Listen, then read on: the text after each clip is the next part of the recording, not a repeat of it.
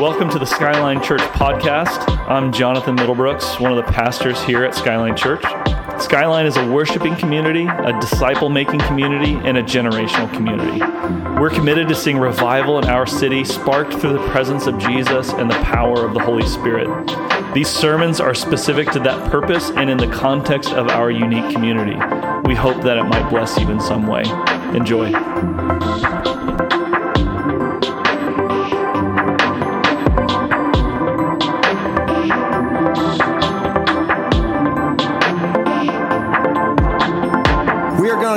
About the Bible. So we're in 2 Timothy. Um, we've been in it for a little while. We're uh, going to look at 2 Timothy 3 uh, 14 through 17 today. You can turn there, it'll be on the screens here in just a second. I don't know, just as we were worshiping this, maybe for nobody, but as we were worshiping, I was just thinking about as we talk about the Bible, I, I want to do it, I, w- I just want to be honest and upfront and say, I want to do it in such a way that if you've been hurt by the Bible, if somebody's used the Bible in, in a negative way, uh, if a teacher has used the Bible in a negative way to kind of make you feel bad, I hope today just kind of gives you a, hey, you don't have to give up on the Bible right? You don't have to give up on it because of that. That is not it, it, that's not at all its intended purpose, and I, I hope you'll see that. So why don't we stand together and let's read this passage together. So let's let's just go ahead and read it out loud for kicks. Not for kicks. This is good stuff. All right, here we go. But as for you, continue in what you have learned and have become convinced of, because you know those from whom you learned it and how from infancy you have known the Holy Scriptures, which are able to make you wise for salvation through faith in Christ Jesus. All Scripture is God breathed and is useful for teaching, rebuking, correcting, and training in righteousness, so that the servant of God may be thoroughly equipped for every good work. Amen? You can have a seat. All right, so this is Paul writing to Timothy, right? That's the first thing. And, and one of the things he, he's saying here is, is God's word, the, the, the Holy Scriptures can show you how to get on the right path when you get off of that path, how to get back on it, and then ultimately how to stay on that path. A couple things before we launch too far into this all Scripture. All Scripture. So, Paul, again, talking to Tim, Timothy, what is this all Scriptures? Which is what we would call the Old Testament, right? Those, those 39 books in the Old Testament would be the only Bible that these early Christians have. Now, what I'm not saying is uh, that the New Testament isn't also God inspired. I'm just saying that, that when you read, it's important to understand who said it, who, who was he talking to at the time. Yes, it can cut through to it to us, but that, that, that's an important point. Uh, what's really cool about that point is what Paul's saying to Timothy is you've known this since you were a kid. You, you've committed this to memory. And you have, now that you've seen the resurrection of Jesus, you have all that you need right? So so so the old testament changes when when jesus enters the scene. All of a sudden all these things begin to clear up and make sense. Second thing we see is that it's god breathed. I, I, went into the class today which by the way started a bible class. If this starts to spur something into you there's there's room. I, I assume you can miss week one and show up week two. Uh, brooks did a great job teaching on this today. He called it dual authorship all scripture is God breathed, meaning it's a dual uh, authorship. It's, it's Holy Spirit working with uh, the human author. So, what's important to understand about this, this Bible, both the, the early Christians' Bible, those 39 books, and ours, which is now 66, um, is that it's a library. Instead of it just being a holy book, it really is a holy set of, of a, a library, and it's got over 40 different authors written over 1,500 years on three different continents. Yet, yet it's got this story that weaves beautifully through the entire thing. But God uses that person and his, his personality to, to, uh, to work together to bring about this inspiration, which I think is, again, super cool for us because he wants to do a lot of that in and through us as well. I mean, if you just look at uh, in the Gospels, right? We got four Gospels. One of them's written by Mark, one of them's written by John, two very different Gospels, right? Still telling the same story. I love it that their personalities shine through. You think about you think about James, Jesus' brother, and then you think about Paul, right? James writes in a real blunt, staccato type way, kind of Hemingway-esque. And then you've got more Shakespeare and Paul, right? These long run-on sentences with 47 commas. But he's, but but but those who study it uh, in its original language are like, this guy's a li- linguistic genius. So you got pretty simple, linguistic uh, genius, and, and yet all through that, God uses to tell one story. So I think we get the inspiration, at least I'm going to assume, assume that we're there. But for it to be useful, as Paul says to Timothy, it requires interpretation. Requires interpretation. So sometimes you will hear people say, God said it, I believe it, that settles it. Right? Have you heard somebody say that? And by the way, if that's you, I'm not cracking here. I'm just saying that's cute. Maybe a little naive, well intended. But that oversimplification really doesn't help us much to settle things because this is a complex book and it does require interpretation. People will say, I just take the Bible as it is. Well, no, no, they don't. No, they don't. This, this is written in an ancient language that needed a translation, right? And then it requires some interpretation. And we all approach this with different biases historical, cultural, political, theological. And that influences how we read it. And just to, just to be honest about that is important. That we read this text through the right set of lenses. We're going to talk about that today. But when we do, when we put the right set of lenses on, it is good for teaching, for repu- reproof, which I think is a little better than rebuking. Rebuking sounds a little harsh. This correction and then training in righteousness. It, last week, Jonathan talked a little bit about the rebuke side and uh, call it reproof or correction side um, when he talked about repentance and it was fantastic. I know we say it a lot up here, but if you missed last week, I would highly encourage you to podcast it. I would highly encourage you to podcast it maybe alone in a car, right? Those of you that were here, I mean, it, it will get to you and get through you and work some stuff out. And just like Ephesians 5, right? It just the Word of God moves through and lifts the impurities out. It's a beautiful thing. So he talked about that last week, so I'm going to focus a little more on teaching and training. So, what does the Bible primarily teach? That's where we'll start. How, and, then, and then we'll look at how, how do we read it. Okay? So, the Bible teaches primarily who God is, who we are, and why we exist. Any, any different teacher you'd put up here might have come up with three or four different things. But I think, for me, and I, I get the mic today, I think the Bible primarily teaches who God is, who we are, and, and why we exist. In the beginning, first few words of the, the Bible, in the beginning, God. And I think it's really important for us to understand this is first and foremost a library about God. So, what that means then, and how we approach this, is that it's not primarily about us. Not primarily about me. It's not primarily about you. It's not even primarily about how do we get to heaven when we die. Some of that's in there. But this is first and foremost a divine revelation of who God is. I love Eugene Peterson. If you've read his uh, paraphrase of the, of the New Testament, the message, it's just fantastic. But he says this God and his ways are not what most of us think. Most of what we are told about God and his ways by our friends on the street, or read about him in the papers, or view on television, or think up on our own is simply wrong. Maybe not dead wrong, but wrong enough to mess up the way we live. Pause there for a second. How many know that you can read the Bible in such a way that it could mess up the way that you live? But he goes on to say, in this book, the Bible is precisely a revelation, a revealing of what we could never figure out on our own. It's a gift. And the story that we believe about God matters deeply. A.W. Tozer, I'm, I'm, pulling out the spiritual saints of our past, right? He says this, we tend by this is why this is why it matters so much what we think about God. We tend by secret law of the soul to move towards our mental image of God. Does that make sense? Try to flesh that out. Think about the ISIS terrorist right? He has a picture, he has a story that he tells himself about God, and that impacts very deeply what he does and how he lives.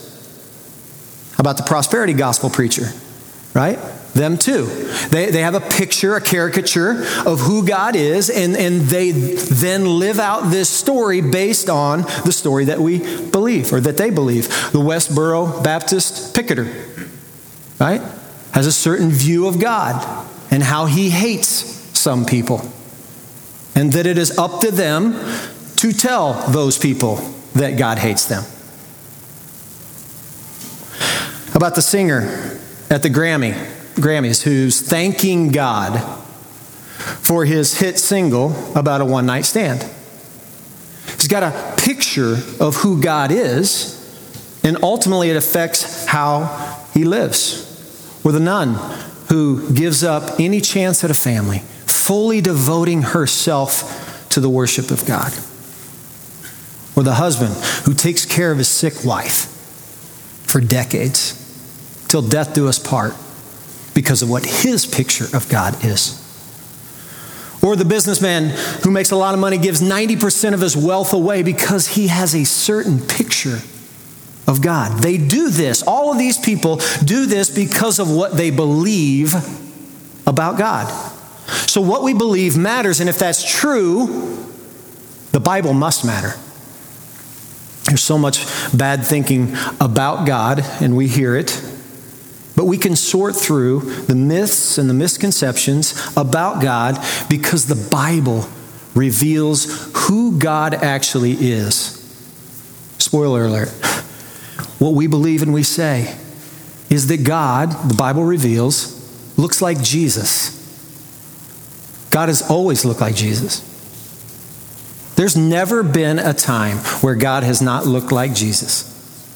We didn't always know that, but since his birth, life, death, burial, and resurrection, now, now we absolutely do. So, the Bible is first and foremost about God.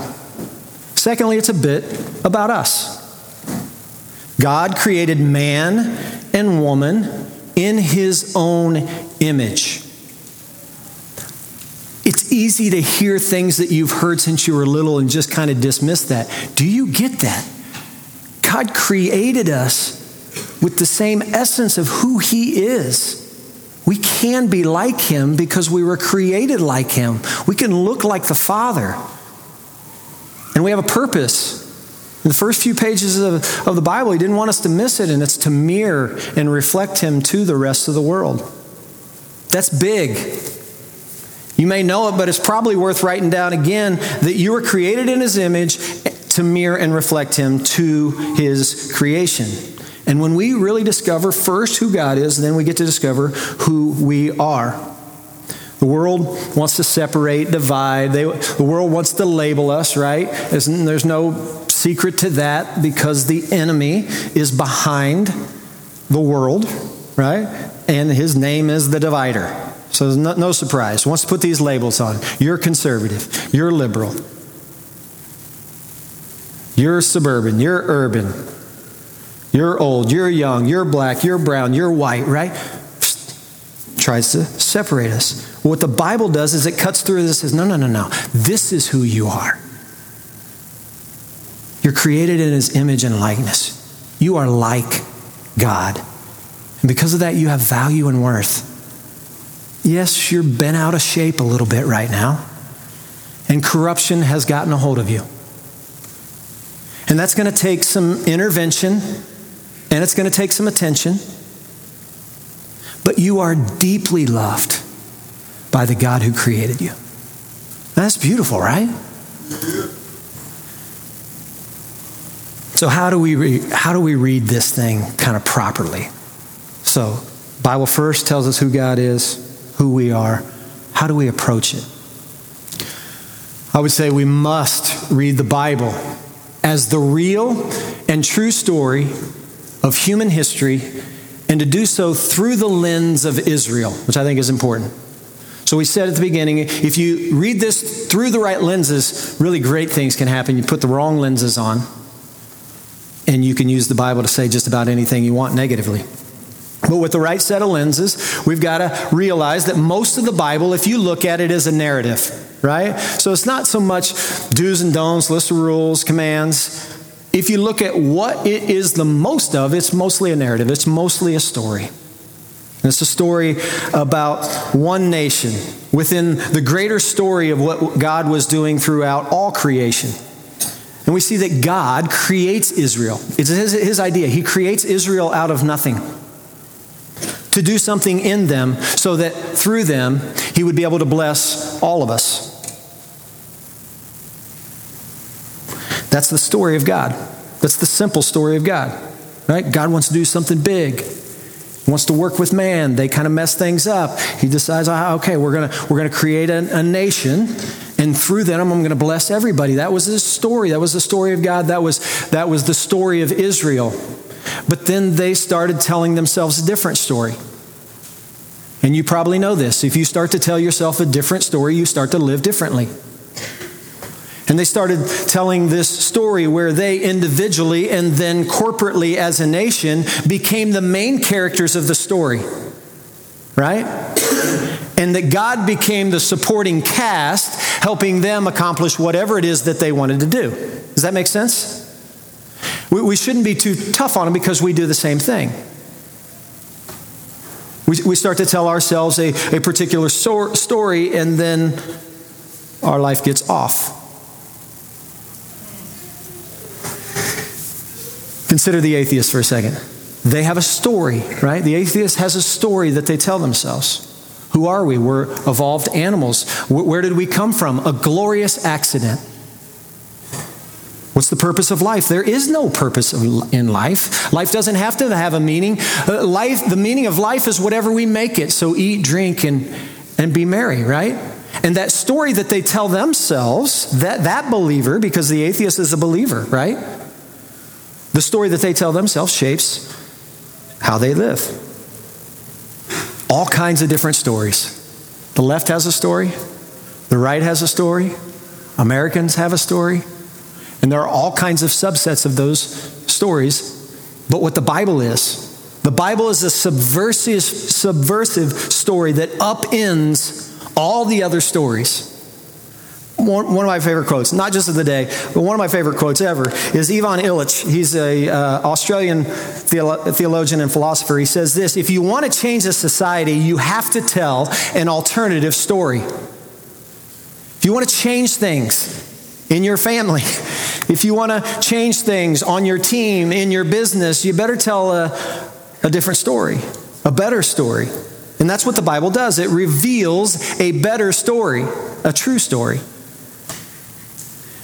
If you want more information on this, a book called Why the Bible Matters, short read, good, e- easy read, but uh, it's by Mike Erre. He says, The Bible reveals the world as it really is. It is not primarily a theological textbook, a body of laws and regulations, or a collection of nice moral stories. It is a story that represents a different way of seeing the world and our lives in it. Amen? Lesslie Newbigin was, uh, was one of the early missionaries in India and uh, had an incredible um, witness in India. Had a Hindu friend who said something to him, and he wrote it down in one of his books. Don't judge me, I misspelled his name L E S S L I E, and then Newbigin is B E B I G I N if you want to look him up later. Okay, moving along. He says this. This is his Hindu friend telling Lesslie. I can't understand why you missionaries present the Bible to us in India as a book of religion. It's not a book of religion, and anyway, we have plenty of books on religion in India. We don't need any more. I find your Bible a unique interpretation of the universal history, the history of the whole creation and the history of the human race, and therefore a unique interpretation of the human person as a responsible actor in history. That is unique. There is nothing else in the whole religious literature of the world to put alongside it. He's right. He's right. And if you've ever read passages of the Quran or read the Book of Mormon in any way, there's just not, the Bible with its issues. And it, has got issues, right? It stands alone. It is unique, and there is nothing in the world like it. It tells the story, it tells the true human story of history through the lens of Israel. And it tells what God's plan of salvation is for Israel, and therefore for the rest of us and all of creation. So, what is that? Well, it's to rescue humanity from futility and death. Futility. It's a word that just described cracked systems, cisterns, like cracked pottery. You pour into it, it's got a crack in it, and things just kind of fall out, right? It causes emptiness. Salvation is to fill us up, to fill that empty void, right? And then ultimately to avoid death. And that futility and death came about as a result of humans we can blame it on Adam and Eve if we want, or we could be wiser and look in the mirror because we, have we've, we've all done it, right? We, we, we have, um, creation was first designed to work properly when humans, divine reflecting, obedient humans, work collaboratively with God. That's how it was designed. And in so doing, we would do His will, and heaven and earth wouldn't look that much different. But as Paul says, creation must be rescued. Paul says creation must be rescued from the decay because of the, sla- the slavery that happened when human beings disobeyed. And so, this rescue plan through Jesus, then to humans, then to all creation. So, God wants to rescue creation, He wants to do it through humans. But humans need first to be rescued. Why? Because humans failed to properly reflect God to the world. So, forgiveness, forgive, forgiveness of sin, it's really at the heart of the new covenant. And the new covenant is at the heart of the restoration of all things, which is the time and period in which you and I live. So, it's really easy for, for you and I to hear the word salvation and we think, oh my, I'm a sinner. I, I, I, need forgiven. I, I need a Savior. I need to be rescued so that I can go to heaven when I die. And we hear about the cross, right? And we hear about what Jesus did for us. And we're like, great. Yes, I want that. I would much rather spend my time up there than down there. Give me that. And, and that's, a, that's a good start. That's a good start. At least get you on the map. It gets you in the book, on, on, at least on one of the pages of the book. But what we've got to do is take our small little story, and you're going, wait a minute, you, are talking about my little story about I, I now now not going there, but I'm going there. Yeah, that's a, you, we got to take your small little story, my small little story, and look at the grand story that God is weaving together. And if we miss how our story fits into the larger story, we end up with this individualized escapist theology. Right? Where it's just about me getting out of this bad place so that I can go up there to the good place where everything's perfect. And I just want to say when we do that, when we do that, that leaves the whole purpose of God and the whole purpose He has for us out of focus. So, what's His purpose again? I'm going to try to rephrase it, but I know that I'm saying the same thing again because I, could, I did not want to miss it. And so you get to eavesdrop on what I'm telling myself. The purpose, the Bible teaches, is to rescue God's creation and God's people from futility, decay, and death. That's the purpose. This is Christianity 101. We got to get it. And death. Death is what happens when any image bearer fails to reflect God's image in the world and to the world appropriately. Sin, that's what it is. That's sin. It's missing the mark. Some of you know it's an archery term for, for missing the bullseye. So, so, what, is, what is the mark? The mark for us, we got to know this. You got to know what the win is. The win, the mark is genuine God image bearing humanness. That's it. That's what we're shooting for. Genuine God image bearing humanness. And when we choose not to pursue that with all we've got, we are inviting and ushering in futility and death. So salvation begins with rescuing humans, not again to go to heaven when we die, but rescuing humans to be image bearing rescuers of God with God here. Now, that's the purpose. That's why we exist, because the Bible tells us so. Paul's Bible tells us so. The 39 books that made up Paul's Bible, it tells us this whole story. And Paul, man, he knew it forwards and backwards, but he didn't get it until the resurrection, until he meets Jesus on the road to Damascus, right? And it's when he saw Jesus that he's going, oh, it just totally changes the book of Isaiah, and all the prophets for that matter. But you think about Isaiah, uh, the servant's song, which is that poem between Isaiah 40 and Isaiah 55.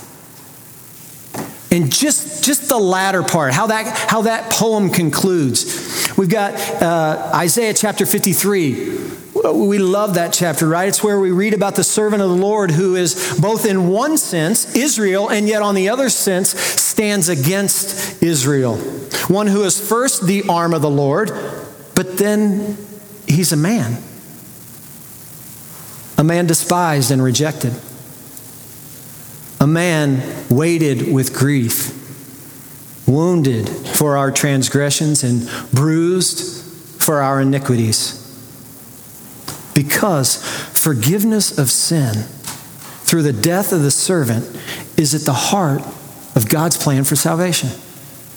That's, that's, that's Isaiah 53, right? And because of that, we move to Isaiah 54 which is where the covenant gets renewed, right? This new covenant is foreshadowed in 54. And guess what happens in 55? Does anybody remember? All creation gets renewed. If we could ever get that in 2023, what was written in Isaiah 53 through 54? 55. If we could understand that rhythm, that flow, right? Jesus comes to rescue humans. He starts a new covenant that we're living in, that we're walking in. And it is through that new covenant that all of creation and all humans in creation can also be renewed. It's a beautiful story. So, the first thing that we've got to do, the first set of lenses that we've got to put on to read the Bible properly is, is to read, read the story in light of it being the true human story through the lens of Israel. And then the next part is, is that's important. The next part's even more important because now we've got to put on the lenses of their Messiah our Messiah Jesus. Ultimately, we must read the Bible through the lens of Jesus. We have to. Jesus is the ultimate and true lens of all Scripture. So, a challenge that I, I, you don't have to keep it, but just for a day or a week, what I want you to do is when you hear the, wor- the, the, the phrase Word of God, the first thing I want you to think about is Jesus. That's the first thing. I'm not saying don't think about the scripture and that's not important or, or to refer to the scriptures or the word of God is wrong. I'm not saying that. I'm saying it's secondary. When you hear word of God, think first Jesus and then sacred uh, scripture. So, so what we have is we've got the Word that becomes flesh and dwells among us. And so what happened to him has got to be the central events that shape everything else that we read in Scripture, right? His birth, his life, his death, burial, and resurrection. And man, when, when you do this, I mean, things, things change and get better. When you see it through these marquee set of lenses, when you see it through the lens of the crucified and risen Christ, we gain an entire new Bible, just like Paul did. Those 39 books changed forever because of Jesus. It's like this funnel, you know the top of it is us, all the Old Testament just coming down into one, into the person of Jesus. And when we read the Bible, Old and New, through Jesus, I'll, t- I'll tell you this things get better. If you read the Bible through the lens of Jesus, the Bible gets better. Just one example. Just one example. Hosea, right? Hosea is a 8th century BC prophet right? So, about 700 and so years before Jesus' birth is the time of Hosea. It's when he wrote this. And what else do we know about Hosea? What, what is he probably most famous for? Hosea married a prostitute, okay? Married a prostitute, right? And, and, and not like a repentant prostitute, like a working one. And, and what we see here is a real prophetic and poetic type of theater. Hosea is going to experience in his marriage what God experienced in adulterous and idolatrous Israel. And so, what we're going to read, and we should expect to read, is we read tender expressions of love, and then we read these scathing threats of judgment. And so, when you get to chapter 13 of, of Hosea, Hosea is given this rebuke to the northern part of uh, the kingdom of Israel. And he says these words because what they were doing at the time is they were worshiping the false gods of Baal. And so he's lighting them up, right? And 13, verse 9, he says, He destroys you, O Israel, for you are against me. Did you catch that? he destroys you, O Israel, for you are against me, against your helper. And then he says some words that may sound a little familiar He says, Oh, death, where are your plagues? Well, they're coming. Oh, Sheol, which is just another term for the grave or death, where is your sting? Compassion is hidden from my eyes. So if you ever encounter God and He's not happy with you, and He says that compassion is hidden from His eyes, it's, that's a yikes moment, right?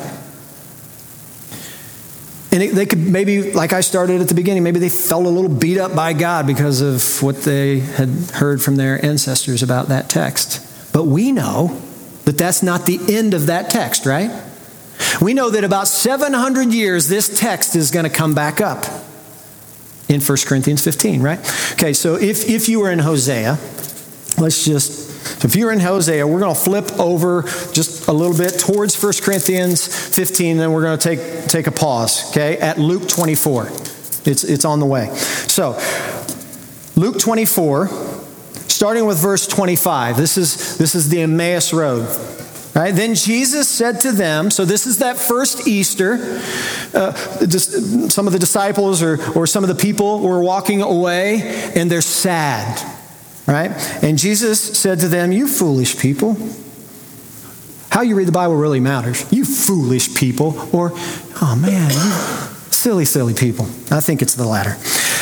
You, your dull minds keep you from believing all that the prophets talked about. Wasn't it necessary for the Christ to suffer these things and then enter into his glory? Then he interp- uh, interpreted for them the things written about himself in all the scriptures. Man, that's beautiful. Starting with Moses and going through all the prophets. When they came to Emmaus, he acted as if he was going ahead, but they urged him, saying, Stay with us. It's nearly evening, and the day is almost over. So he went in to stay with them.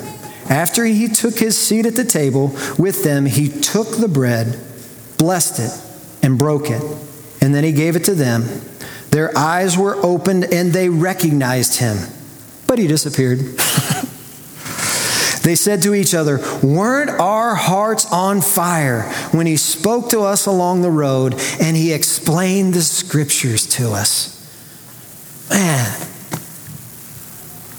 when, when you read the Bible through the lens of Jesus, it just gets better. It just gets better. And we're going to see that. So let's go to 1 Corinthians 15 now. 1 Corinthians 15. Am I there? Oh, this is a good this is a good quote. Let's let's let's stay here long enough for that. Before we get there. Brian Zahnd says this, all scripture finds its fulfillment in Christ. If we don't see a particular text as Christ like, by the way, pause, look up here for a second. You ever read some things that you're like, man, that, that, that does not sound like Jesus? I don't know what to do with it. Okay? Brian's got some advice for us. We should have very little to say about it. If we read something that doesn't look like Jesus, I'm not saying throw it out. I'm just saying let's, let's not say a whole bunch about it, right? Actually, Brian's saying it. I just happen to agree with him. Either we find a way to conform the scriptural text to Christ or we leave it alone until we can. I love Brad Bandy. Okay, now 1 Corinthians 15 says, When the perishable has been clothed with the imperishable, and the mortal with immortality, then the saying that is written will come true. Does this sound familiar? Death has swallowed up in, been swallowed up in victory. Where, O death, is your victory? Where, O death, or Sheol, is your sting? The sting of death is sin, and the power of sin is the law. But thanks be to God, He gives us victory through our Lord Jesus Christ. You're really not going to clap for that. When you read the Bible through the lens of Jesus, it always gets better. See, we thought, the nation of Israel thought, that this was just bad news, all bad. But we've got the full story now so we can read it correctly. And what appeared in Hosea to be God saying, I will destroy you, O Israel, who can help you? Now becomes, I will destroy you, O death, how can I help you? That's different. It's different. When you read the Bible through the lens of Jesus, it always gets better. So that's just one example. We could give a whole bunch. Paul says in 2 Corinthians 3 that it appears that, I don't know if he uses the word appears, that the scriptures are veiled. His scriptures, the 39 books of the Old Testament, are, are veiled. You can kind of see some things through it, but it's, it's not real clear. But at the resurrection, veil gets torn in half. And now all of a sudden we can see the scripture for, for what it really is. And the primary, the primary purpose of the scripture is to point to Jesus. And it does that inerrantly. The primary thing isn't to tell us how the cosmos was formed, how many days it took, or who's in and who's out. The primary purpose of the Bible is to point to Jesus. Jesus says, You search the scriptures because you think uh, they give you eternal life, but the scriptures point to me. We're not to worship the scriptures, we're, we're to read and to soak in the scriptures and worship the God of the scriptures. Make sense? Yes. And the whole scriptures, the whole of the scripture is to find Jesus. And once we find Jesus, the scripture, the scripture then helps us to become like Jesus, to be formed into the image of Jesus, so that we can then participate with him in the restoration of his creation. No slide for this one. This is late add.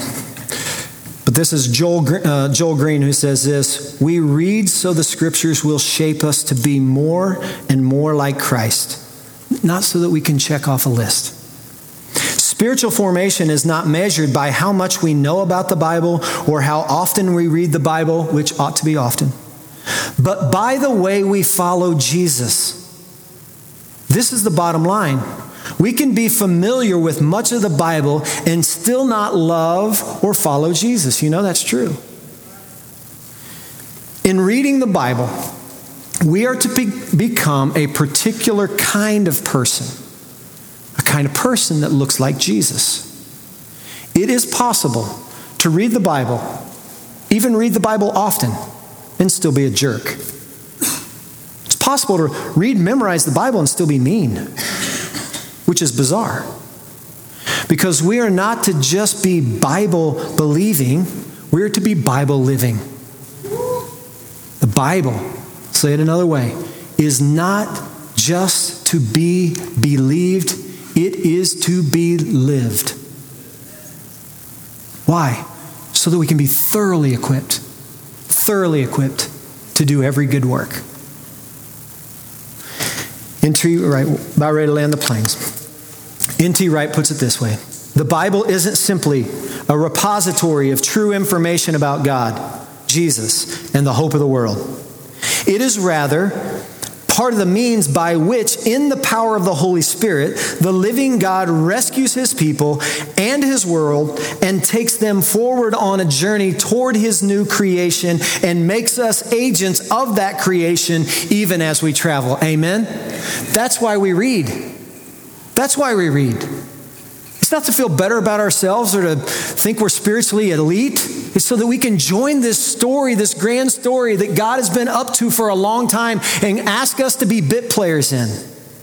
Because God is at work through the, through the scriptures to shape this new covenant community right here in Oklahoma City of men, women, and children into the image of Jesus so that we can participate in what God is up to right here in our city, in our workplace, in our homes, in our state, in our country, and in, in the whole world. He's up to something. And he says, I want you to be a part. And reading the scripture helps do that. Willard, Dallas Willard says it this way We come to the scripture as a part of a conscious strategy to cooperate with God for the full redemption of our life. That's why we approach the scripture. We want it all transformed.